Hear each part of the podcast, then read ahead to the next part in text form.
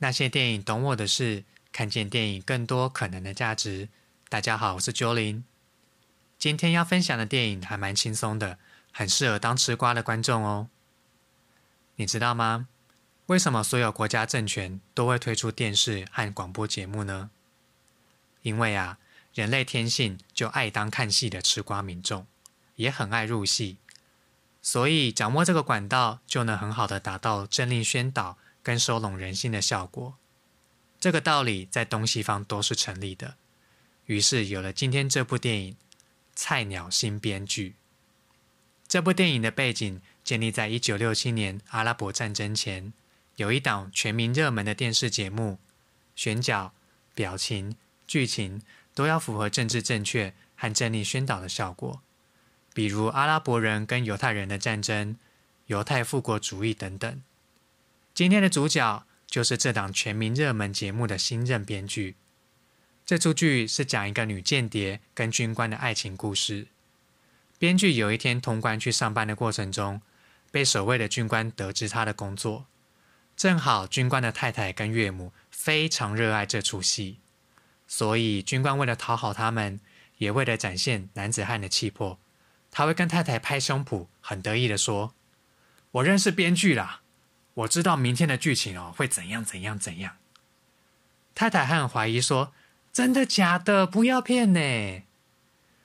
到后来，军官甚至还爆雷说：“我跟你保证，结局一定是这样这样这样。”所以啊，军官为了不在太太跟岳母面前漏气，就强行介入剧情的走向。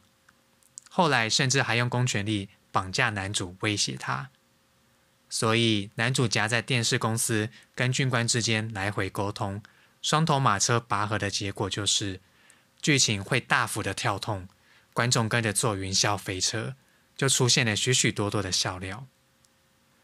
接下来我想分享这部电影我很喜欢的亮点跟感到惊喜的点。首先来说，男主跟叔叔，同时也是节目制作人的对话。呈现了不同时代对于历史传承和爱国情操的认知。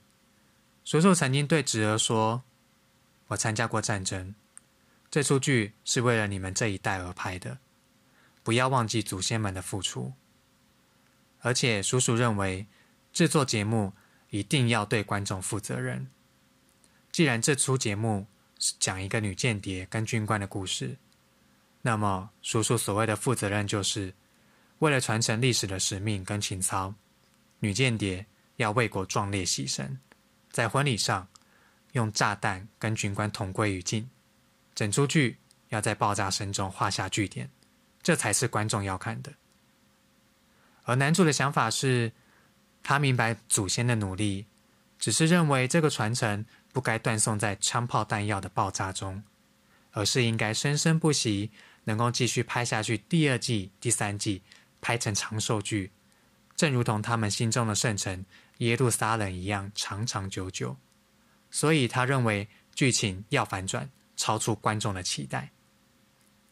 那我感到惊喜的点是“编剧”这两个字，让我想起来曾经看过台湾金穗奖的编剧头很痛。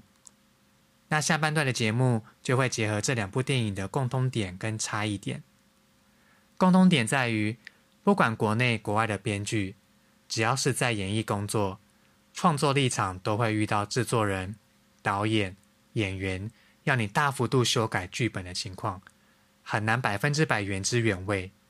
而且这两部片都有的桥段是编剧脑海想象的画面，还有观众看到的实际照剧本演出的画面，两者出出入入、虚实融合的感觉。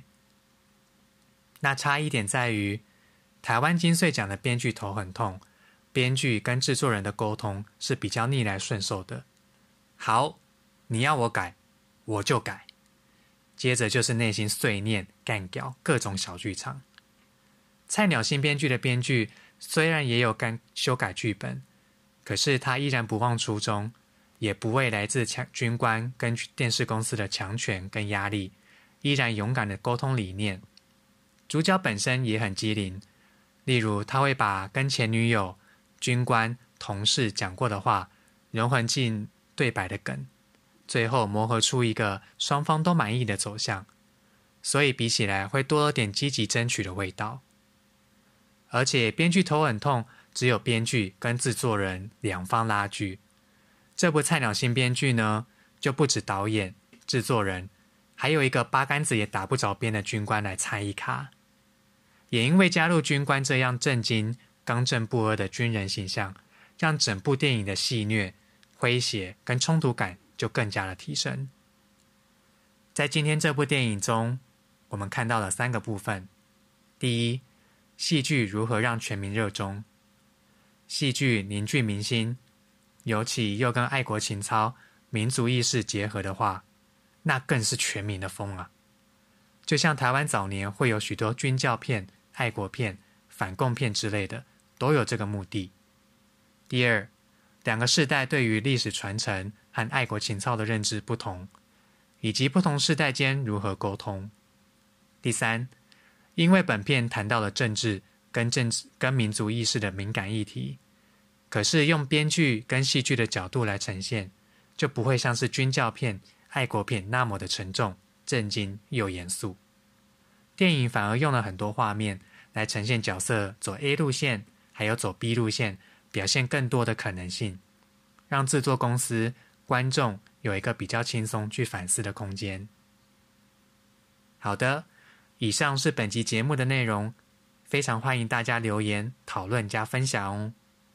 不是用 First Story 收听的听众，问题箱一样还是有的，欢迎上去说说话，留个言哦。我是 j 林。